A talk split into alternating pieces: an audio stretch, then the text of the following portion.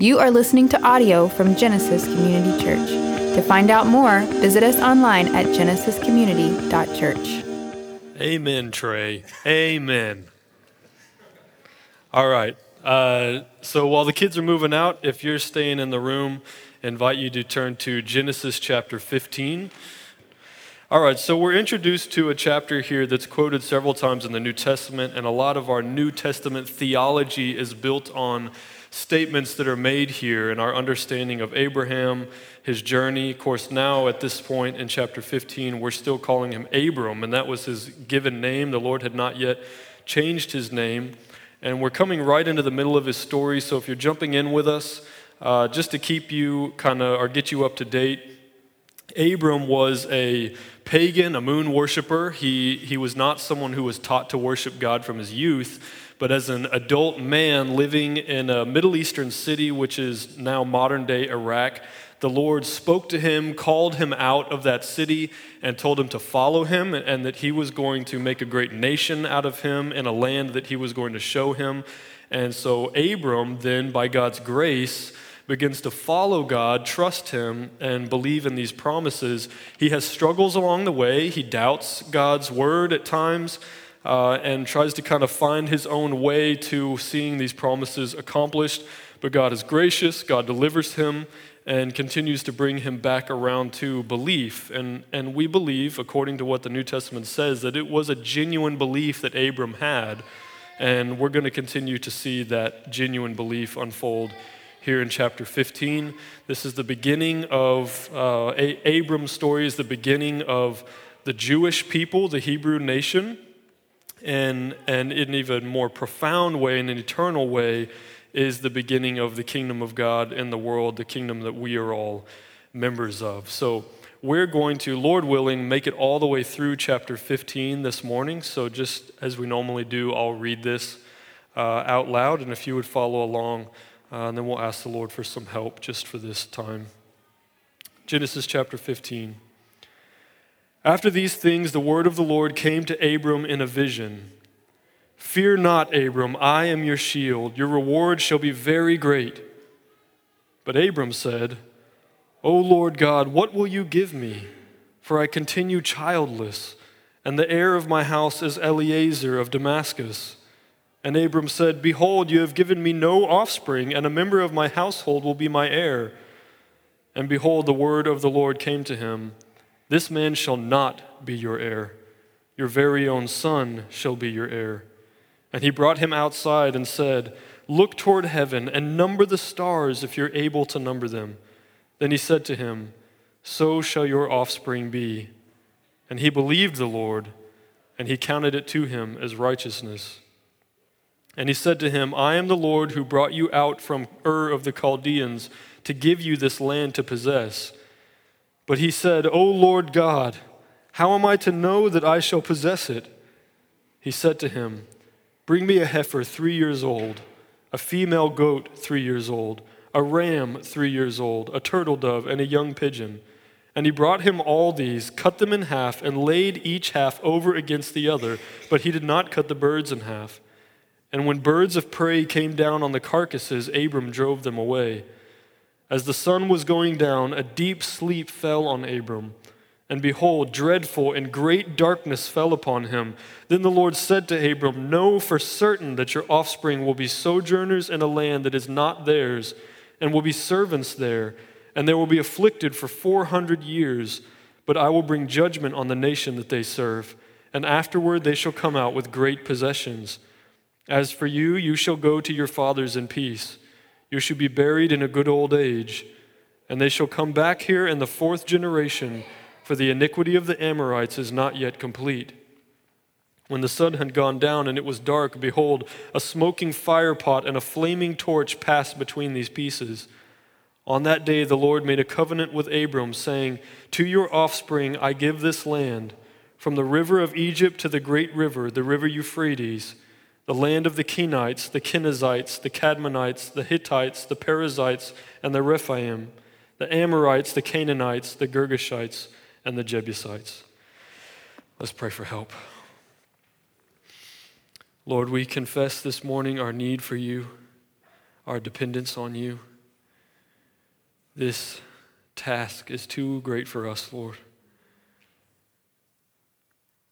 This goal that we bring of gathering together to worship you in spirit and truth, to learn from your word, to teach it, to know it, to hear it believe it, to obey it, to embrace it. Lord, this is too great for us. We need you. Please, Holy Spirit, awaken our hearts, open our minds, the eyes and ears of our hearts, to not only hear the word this morning, but to believe it, to receive it, to trust you. Please work powerfully in each of our hearts to conform us to your will, to your word. Our highest goal Lord, that we proclaim to you this morning is to magnify, exalt, and worship you.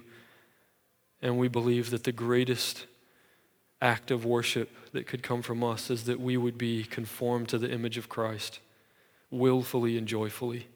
So please accomplish this thing. In Jesus' name, amen.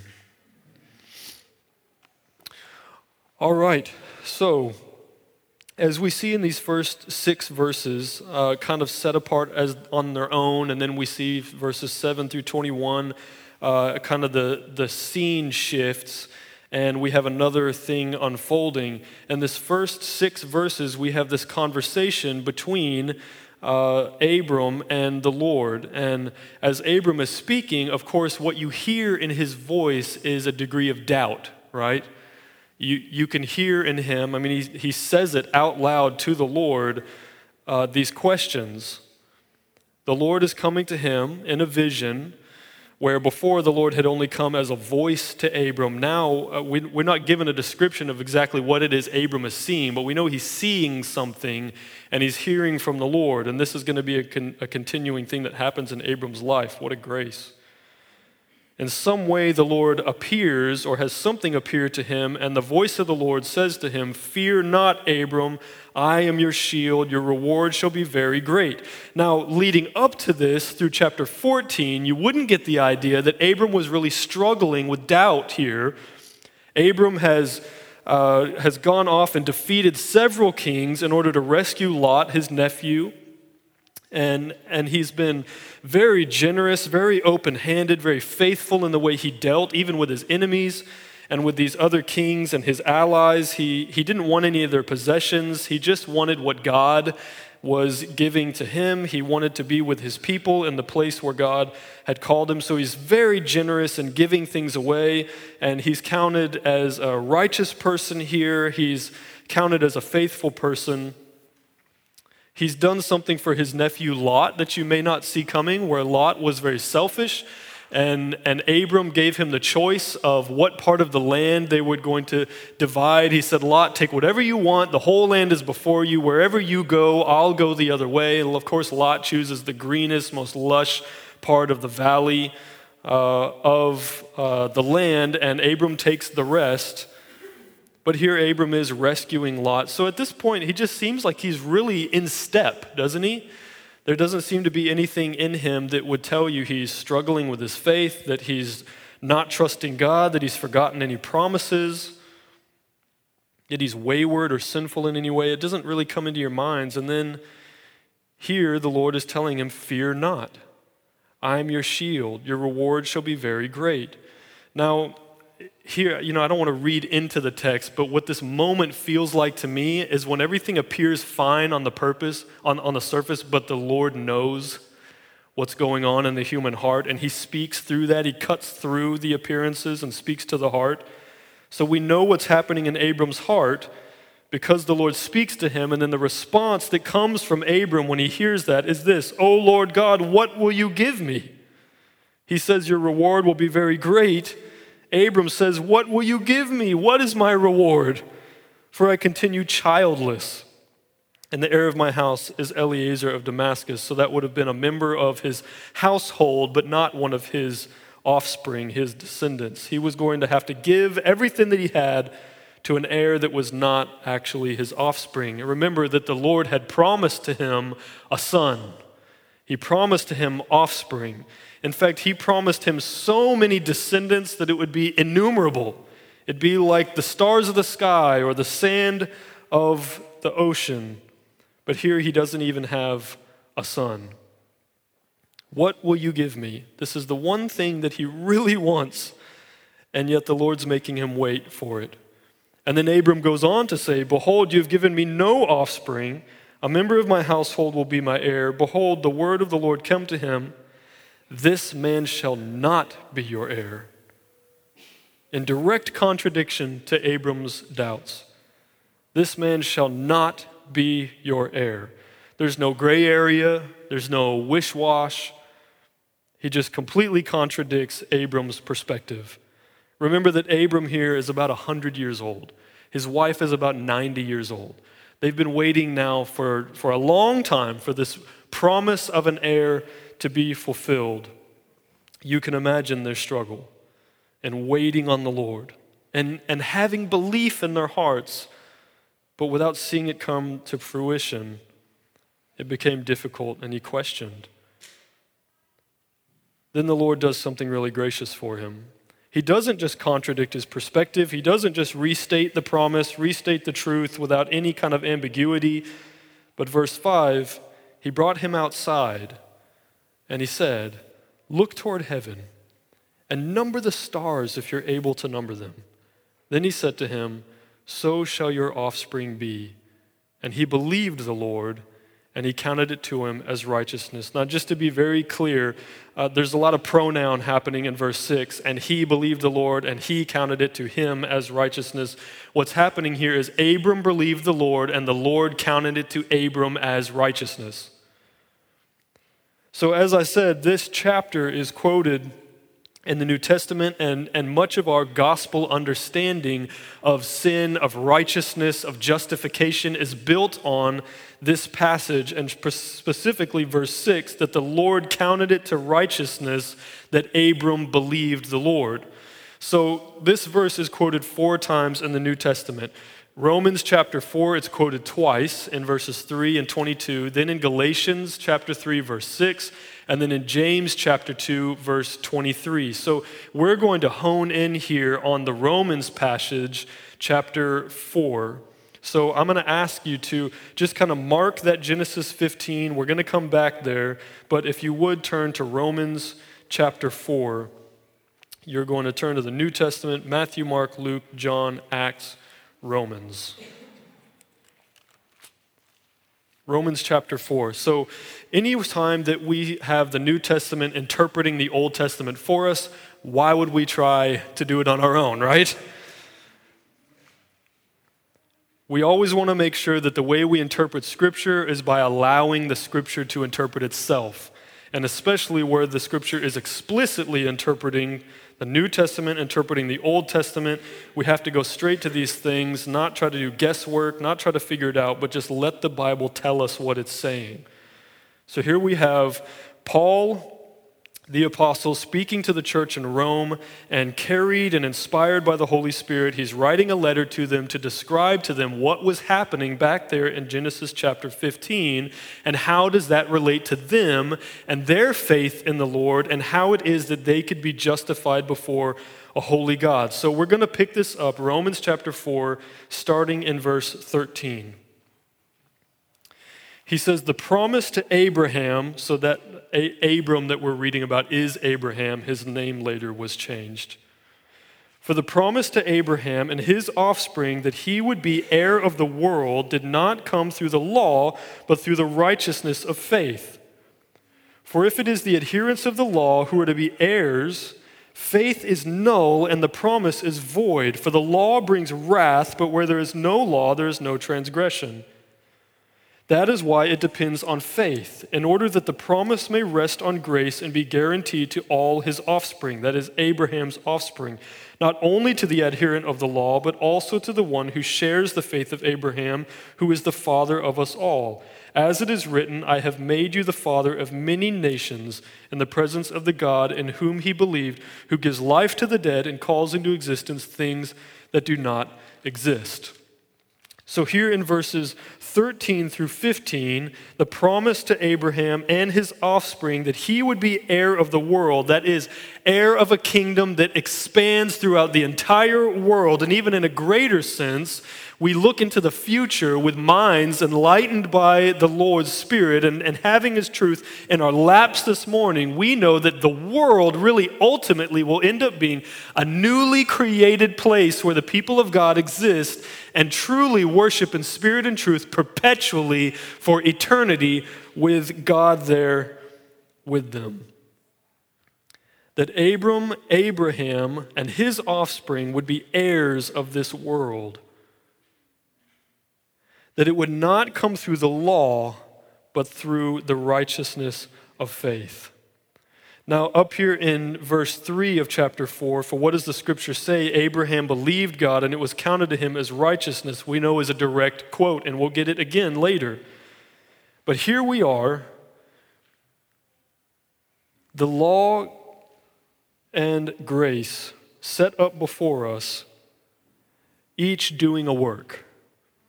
And we see Abraham here navigating life in the world through faith, not through the law.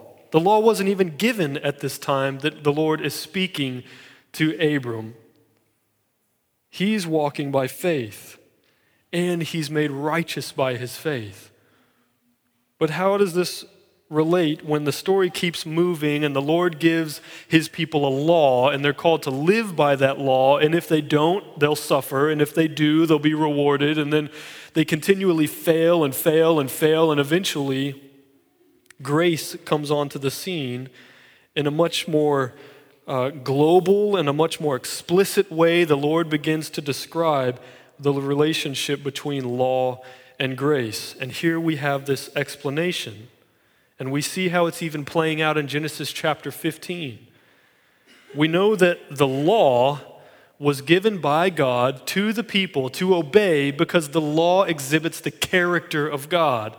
And God's people are called to live in light of His character, to be like Him, to walk in the way that He walks, to value the things He values, to uphold His moral principles. But Abraham doesn't even have that written law yet, but there's still a responsibility of human beings to live in keeping with God's nature, God's character. We're made in His image, made for His glory. So Abraham is called to honor God in the way he lives, but is it possible? Is it possible that Abraham could live in such a way that he would be pleasing to God, and God would count his works, Abraham's works, as righteousness, and that by his own works and his righteousness, he would have a relationship with God and be found righteous in God's sight. Is that possible? Well, to the person reading this letter in the first century, the Jewish person was of the belief that, well, I hope it's possible. I hope it's possible to live in such a righteous way that God says, Well done, you've lived righteously, I accept you. But if we're all honest, we know in our hearts that it is impossible to please God in our own strength. That it's impossible to live in such a righteous way that God would call us righteous based on our own works. The law was given not as a means of salvation, but it was meant to expose our need for grace, a grace that would overcome our lawlessness. This is why the law was given. So, then, one of the distinguishing marks of a person who is actually walking in God's strength, a person who has received God's Spirit, this, this distinguishing mark is that the law is actually doing the work that it was sent to do. It's exposing in you, and you're becoming aware of your own lawlessness and your need for grace. You're becoming aware of this. And people who become aware of this become men and women who understand their natural position of humility before God, their dependence on God, their need for salvation. So, if you have a person who is saved, what we would call a Christian person, a person who has trusted in the Lord Jesus and humbled themselves before God, they've realized their need and they have called out to God in faith that He would save them from the penalty of their sins and reconcile them to Himself, not by anything that they've done, but by everything that God has done. When you say to them, Don't we need God? They say, Yes, of course we do. But if you go up to a person on the street, who's not received the Spirit of God, who's been awoken to their need for grace, and you say, Don't we need God? What would they say? Well, of course, what would they say? They would say, For what? Maybe they would say, Yeah, man, I'm really struggling financially. I really, man, I need God's help. Or, yeah, man, my kids are going nuts. Really need God's help. Yeah, we got one here. Amen, brother. Appreciate that. So they may, they may see something in their life that they recognize isn't living up to the standard that they would hold it to, something that they feel some void or some emptiness or some pain, and they would say, If God's out there, this is what I need Him for. But would they just say, in order to be counted as righteous before God, as good, just that I would even be able to speak to God and be accepted? That I would be able to walk in this world without being under the wrath of God hanging over me in judgment, rightfully so, as a sinner before a holy God. Do we need God? It wouldn't even occur to them. It wouldn't even occur to them. But when the law, when, when the law does what it's meant to do, when we see God's perfect righteous standard before us, and we realize our inability to live up to it. It does its work. We're humbled before God. We see our need. This is a good thing. It's a good thing to know that you cannot, in your own strength, please God.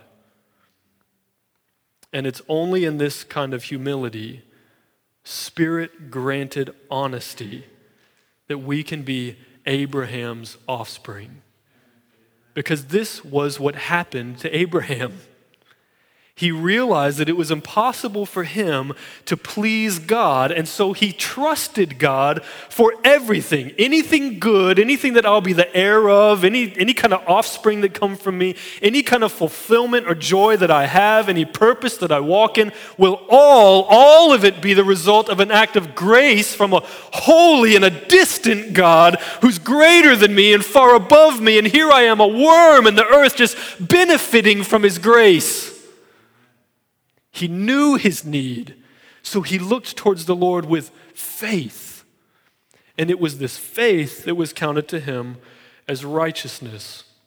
So then, here, Paul boldly describing in verse 14 that if righteousness can be earned, faith is useless. It's null, it's void, it's pointless. What a bold statement. Why is he making this statement? Because the tendency of every human heart is to work to please God, to work to please Him. That, that when we pray, we're accepted because of what we've done, because of how we've lived in our recent history. Don't you feel the temptation when you sin to hide from God? To wait until a better time to present your request to Him. Let me at least have 10 minutes of walking in righteousness before I come to God and present something. I don't want to be presumptuous. I don't want to come to God and He's going, You? You're going to come to me and ask for this. Look at the last week of your life. You're coming to me asking me for stuff.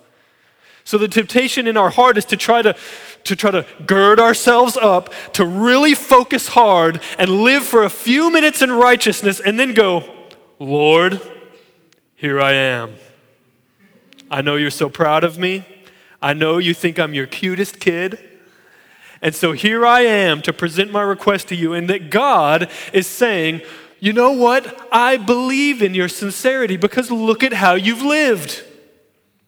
And here's Paul in verse 14 saying, If righteousness could come through works of the law, faith would be null, faith would be pointless, it'd be worthless. So then, what we have to do this morning in recognition of Abraham's faith And our connection to Abraham as people of faith is we have to make a decision.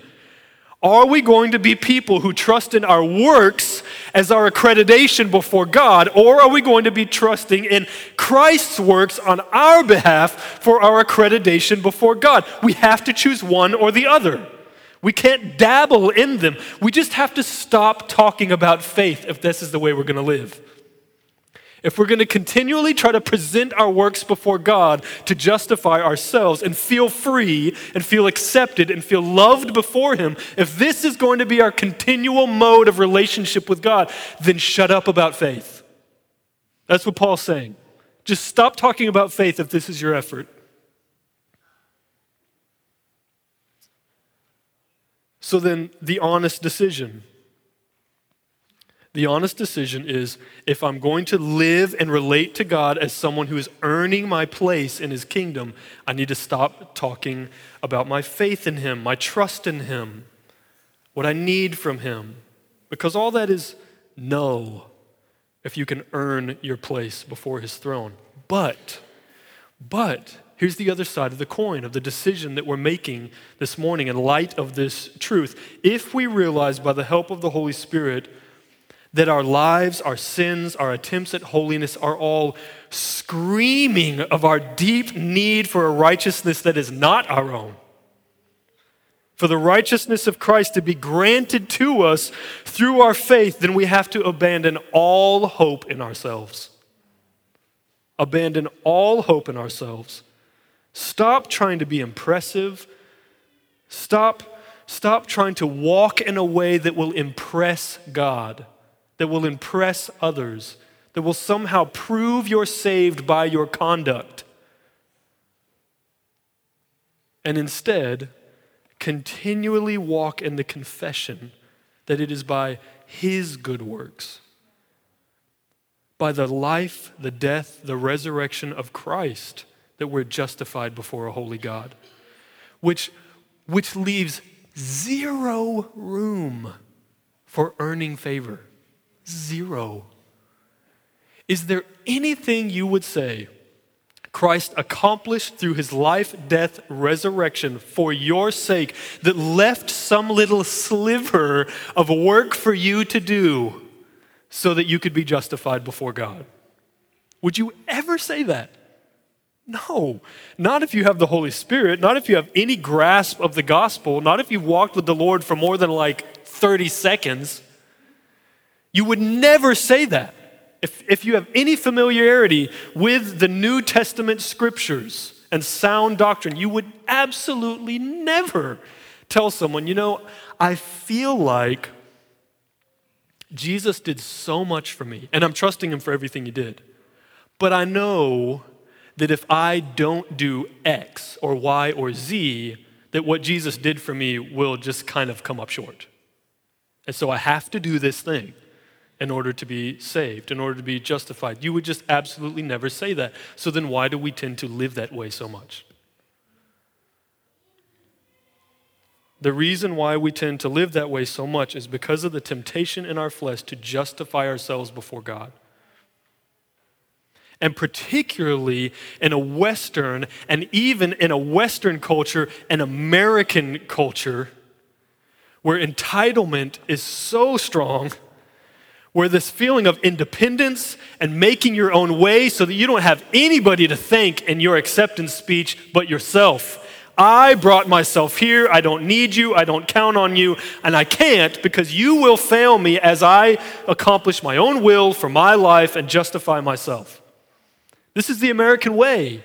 You don't count on others, they'll fail you. If you fail you, then you learn from it, you grow, you get stronger, you move on. You don't make the same mistake twice. You don't count on others. So this is this is a difficult system to swallow, particularly for us in the world. That you are completely out of control in terms of your own justification. You must look to God completely in faith, not adding your own works to it. So I know when I say that, when I talk about a decision, when we see verse 14 here of Romans chapter 4, and we know that we're confronted with this concept that the law exposes our disobedience and our need for grace, and it's only through faith in Christ that we can actually be justified. We have to choose a lane, and we have to run in that lane.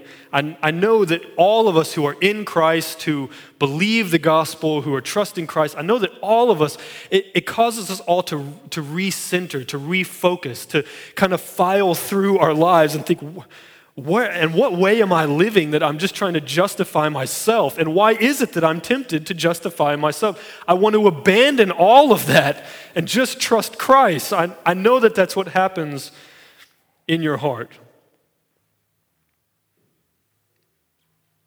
So then let's read the rest of this chapter, starting at verse 16. That is why it depends on faith, in order that the promise may rest on grace and be guaranteed to all of Abraham's offspring, the promise of inheriting the world, the promise of being God's children. It must rest on grace because it can't rest on the law. We're all doomed if it rests on the law. Not only to the adherent of the law, that is the Jew, but also to the one who shares the faith of Abraham, that is, the Gentile, who is the father of us all. As it is written, I have made you the father of many nations. This was written in the presence of God in whom he believed. Now listen to it to who it was in whom Abraham believed. The one who gives life to the dead and calls into existence things that do not exist. Two very specific things that Paul calls our attention to as we're thinking about trusting completely in the work of God and not in our own work in order to be justified, because this is life and death. And anytime you're talking about life and death and what it's contingent upon, you want to be very sure of what it is you're trusting in. Amen? This is life and death. So if I'm trusting 100% in another person's righteousness, and not in my own to any degree at all. I'm not adding to it just in case. There's no plan B, there's no backup. It is all on God that I would be justified and live. Two very specific things that Paul calls our, our attention to here. The one who made the promise is he who gives life to the dead who gives life to the dead. Now we find ourselves in a position where if life is only found in God and we can only be justified and receive that life through Him, then what does that make us apart from Him? Dead. Apart from trusting in Him, we are dead. But who is it the one who made the promise, the one who gives life to the dead? Does anyone else have that power? No. No one else has that power, which makes God uniquely qualified to make a promise to us. Uniquely qualified.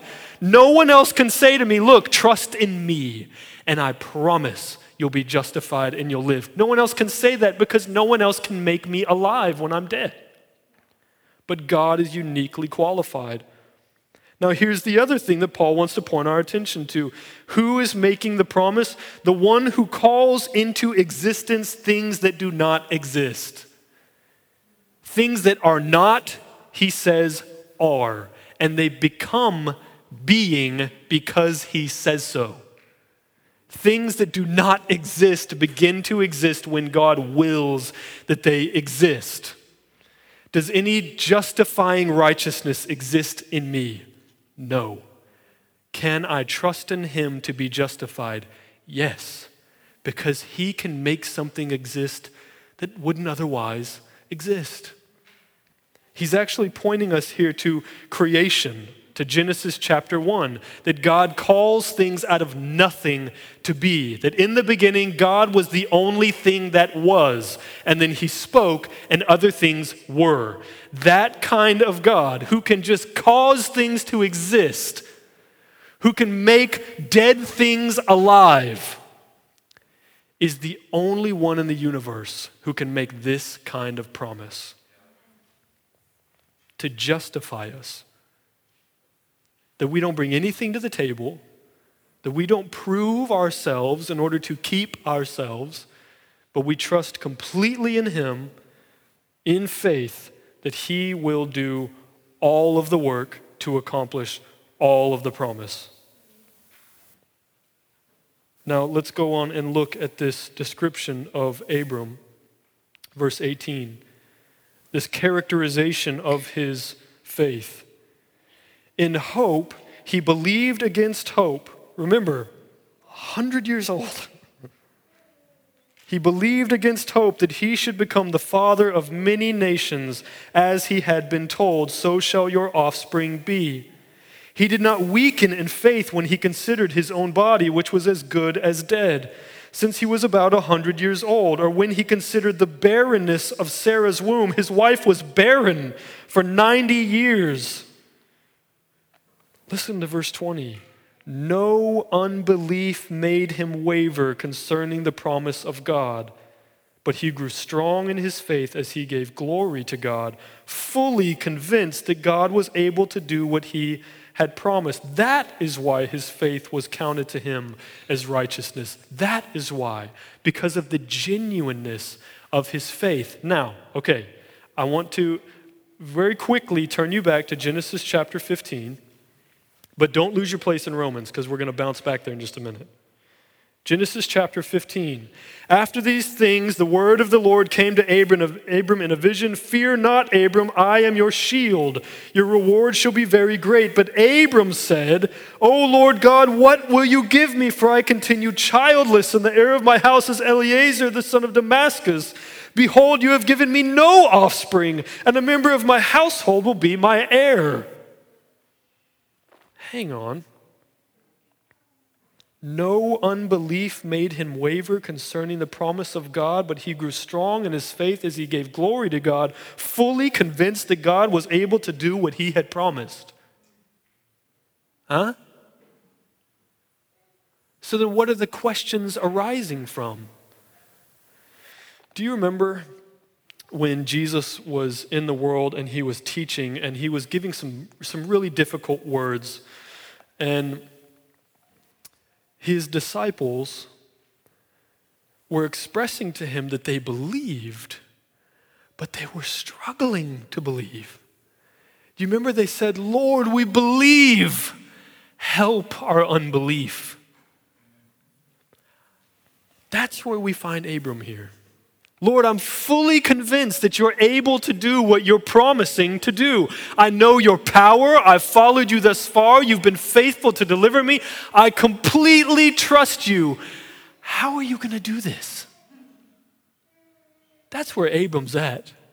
So please don't find Abram here uh, waffling in and out of faith, in and out of belief, and that somehow a belief that also sometimes doesn't believe is a saving, justifying faith. That's not gospel truth. That's not what the Holy Spirit deposits in the heart of a person who becomes a Christ follower. What comes into your heart is genuine belief. You believe that God is able to do what He's promised to do, that is justify you, that if you trust Him, everything Christ accomplished will be credited to you as righteousness. You will not be a sinner under the wrath of God. You'll be a child under the grace of God. And you believe this to the point of death. You believe this. And yet there are times when you go, God, how are you doing it? How will you do it? How will you see this through to the end? I feel like my life is in shambles. I feel like I've waited so long to see these promises come true. How will you do it? But you ask with faith. You ask believing that He's able. Otherwise, why do you even speak to God? Why would you even turn to God and say, Why haven't you done it yet? Except that you believe He's able. These are questions of a believing heart. And these questions were not met with wrath. You know, there were times when people questioned God and it was not a faithful kind of questioning, and God had a much different kind of response. Do you remember when, when Job was beginning to question God? And what did God say? Who is this who darkens counsel with words spoken without wisdom? Stand up, and I will question you. Where were you when I made everything? Don't you imagine that about halfway through God saying that, Job was like, Never mind. You know what? I'm fine. I'll just be down here. You're good. You're good.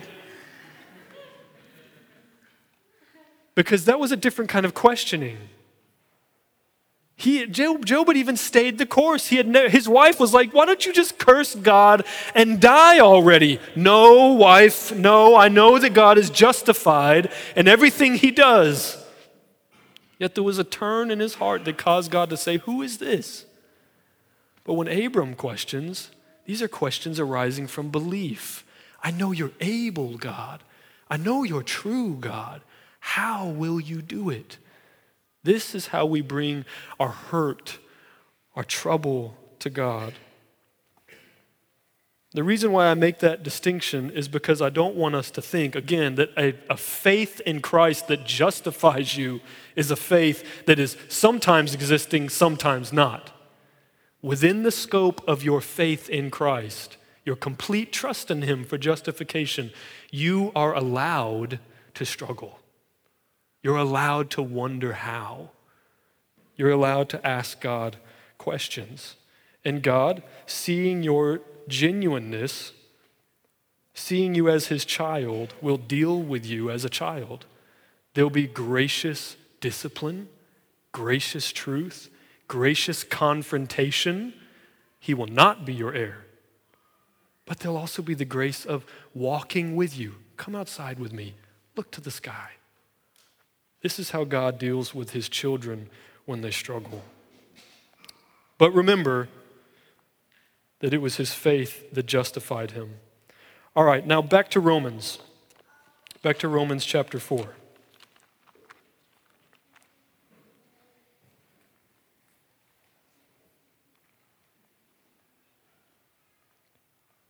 I'm sorry, I totally tricked you guys. Go back to Genesis. I meant to get the second half of the Genesis passage. Now, starting at verse 7. And he said to him, I am the Lord who brought you out from Ur of the Chaldeans to give you this land to possess. But he said, O Lord God, how am I to know that I shall possess it? Again, this is a question arising from belief. I know you can do it. I know you're true in your promise. How will you do it? Verse 9, he said to him, Bring me a heifer three years old, a female goat three years old, a ram three years old, a turtle dove, and a young pigeon. At this point, can you imagine how confused you'd be? But Abram wasn't confused. Look at verse 10. He all these cut them in half, and laid each half over against the other. But he did not cut the birds in half. And when the birds of prey came down on the carcasses, Abram drove them away. Now, I want to describe for you what's happening here because it's not explicit in the text. What's happening here is an ancient ritual of covenant making. So, what, what Abram is doing, what he knew God was calling him to do, was cut these animals in half and then create kind of a hallway of death so you've got the heifer cut in half. Here's the front, here's the back. And then you've got the goat, the front, the back. You've got these, all these things lined up so that there's this hall of death, a pool of blood there. And then you pass through it in order to say this If I don't keep my end of this covenant, let me become like these carcasses. Let me become like them, laying out, wasting, baking, rotting in the sun, bled dry.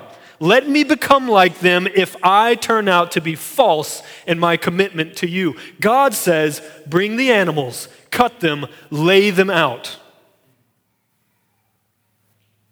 As the sun was going down, a deep sleep fell on Abram, and behold, dreadful and great darkness fell upon him. Then the Lord said to him, Know for certain that your offspring will be sojourners in a land that is not theirs, and will be servants there, and they will be afflicted for 400 years. This is the captivity in Egypt before Moses led them away. But I will bring judgment on the nations that they serve, and afterward they shall come out with great possessions. As for you, you shall go to your fathers in peace. You shall be buried in a good old age, and they shall come back here in the fourth generation, for the iniquity of the Amorites is not yet complete. So there was this work that the Lord was doing. The Amorites, the inhabitants of the land, were wicked, but they had not yet filled up their wickedness to the point that God was going to judge them. So he was waiting, and at the right time, he would bring the Jewish people back into the promised land. The Amorites would be judged, the land would be cleared, and they would inhabit the land. So as Joshua is going through making war, clearing the land, it's the fulfillment of the completion of the iniquity of the Amorites that now the Lord is ready to give you the land because he's finished judging these wicked people. Now,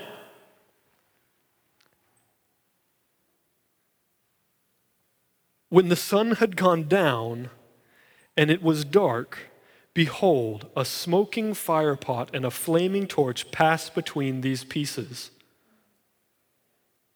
The Lord is often described as appearing as a fire, the burning bush, the pillar of cloud before the Israelites going through the desert. And here the Lord is showing Abram that he is passing through this kind of hall of death, showing him the seriousness of his covenant that he's making. You're struggling to believe in the promises that I'm making. You're struggling with how I will accomplish these things as you turn into a very old man and the clock is ticking. This man will not be your heir. I will give you the land. Let me show you how serious I am. And the God of the universe passes through to show his seriousness in effect, saying to Abraham, If I don't keep my word to you, let me, God, become like these dead carcasses that you're shooing away birds of prey, picking at their bones. Let me become like them. Why would God stoop? Why would he condescend so low to have to make some kind of visual illustration of his seriousness to Abraham? This is all an act of grace but it deepens. It deepens. It becomes even richer.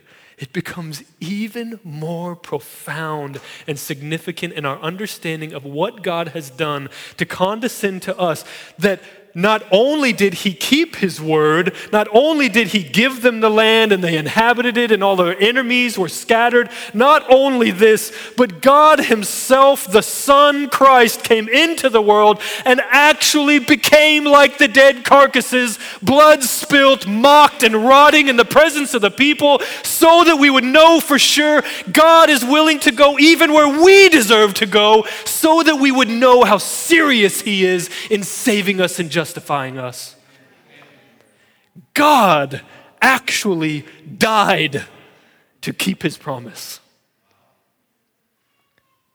This is God preaching the gospel. If you can leave a word like that, a demonstration like that from God to a man, illustrating for him the seriousness of his devotion to the gospel, if you can leave that without feeling secure in the love of God, then I don't know what word you're really listening to. That God is willing to do this for us, to make his promise sure. What a gracious God. How undeserving we are. How undeserving. But isn't that the whole point? We're completely undeserving. We're completely dependent on this gracious God to be gracious to us. That any of us at all would experience this kind of grace is a miracle beyond comprehension. And yet here we are. Here we are.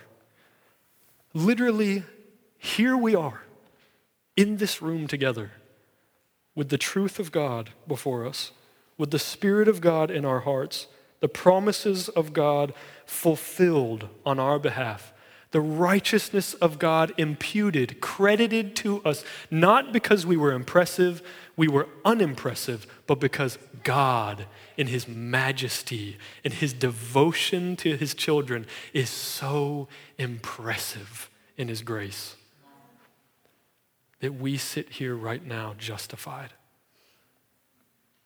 Not afraid of wrath, not afraid of rejection, but residing residing here in Christ, justified, counted as holy. So, at this point, I think what we have to do is the same thing, really, that we're always doing in light of God's truth. It's seeing God exalted lifted up for us to see, seeing how different He is than us, seeing how completely dependent we are in Him, recognizing these things, accepting, embracing, enjoying these things, letting them be what God says they are. And whatever the result is in your life, however that acceptance, that belief, that enjoyment overflows into your life, is fruit that's fruit from your belief. So, if you've been working to try to be impressive before God, you can stop. James, later on, we said that James quotes this passage in Genesis 15 as well, and he's talking about the relationship between faith and works. Genuine faith will work, but faith faith stands as what justifies us. But now the work the thing that's going to come out of your life because of your faith is the fruit of your belief, the fruit of your acceptance of these truths, your enjoyment of this God who has gone so far beyond what we deserve. So I, I say to you, stop trying to impress the Lord. Stop trying to impress the people around you to somehow prove to them that you're saved and start living and thinking and talking and acting like a person who is dependent on grace. You realize that changes a lot about the way I live and about the way you live. If we genuinely, thoroughly lived like people who are dependent on grace, there's so much stuff that we do that we wouldn't do anymore. There's so much posturing that we would just stop doing. So much face saving that we would just quit on. Like Charles Spurgeon says if any man thinks badly of you, don't be troubled. You're far worse than he imagines you to be. it's the truth. What do we all feel so threatened by when someone thinks badly of me? Instead of going, You're right, praise God that He wasn't looking to me to be impressive, but He stooped and was gracious to me and counts His righteousness as mine because of my faith. So as I stumble through life trusting God, you're right. I'm not a good friend to you. You shouldn't trust me. I want to be trustworthy. I want to grow in it. I want to become more like Christ, but I have to confess you're correct about the ways in which I am exactly not like Christ. All the posturing stops. And you know what? The community grows stronger and more tightly knit because we know each other. We don't know the versions of each other that we present in public. We know each other because we've believed these things and it's been counted to us as righteousness. There's so much freedom in that. There's so much relaxation in that. This is who I am in Christ right now. So I'm just going to ask you to pray with me, seek God about these things. Thank you for listening to audio from Genesis Community Church. To find out more, visit us online at genesiscommunity.church.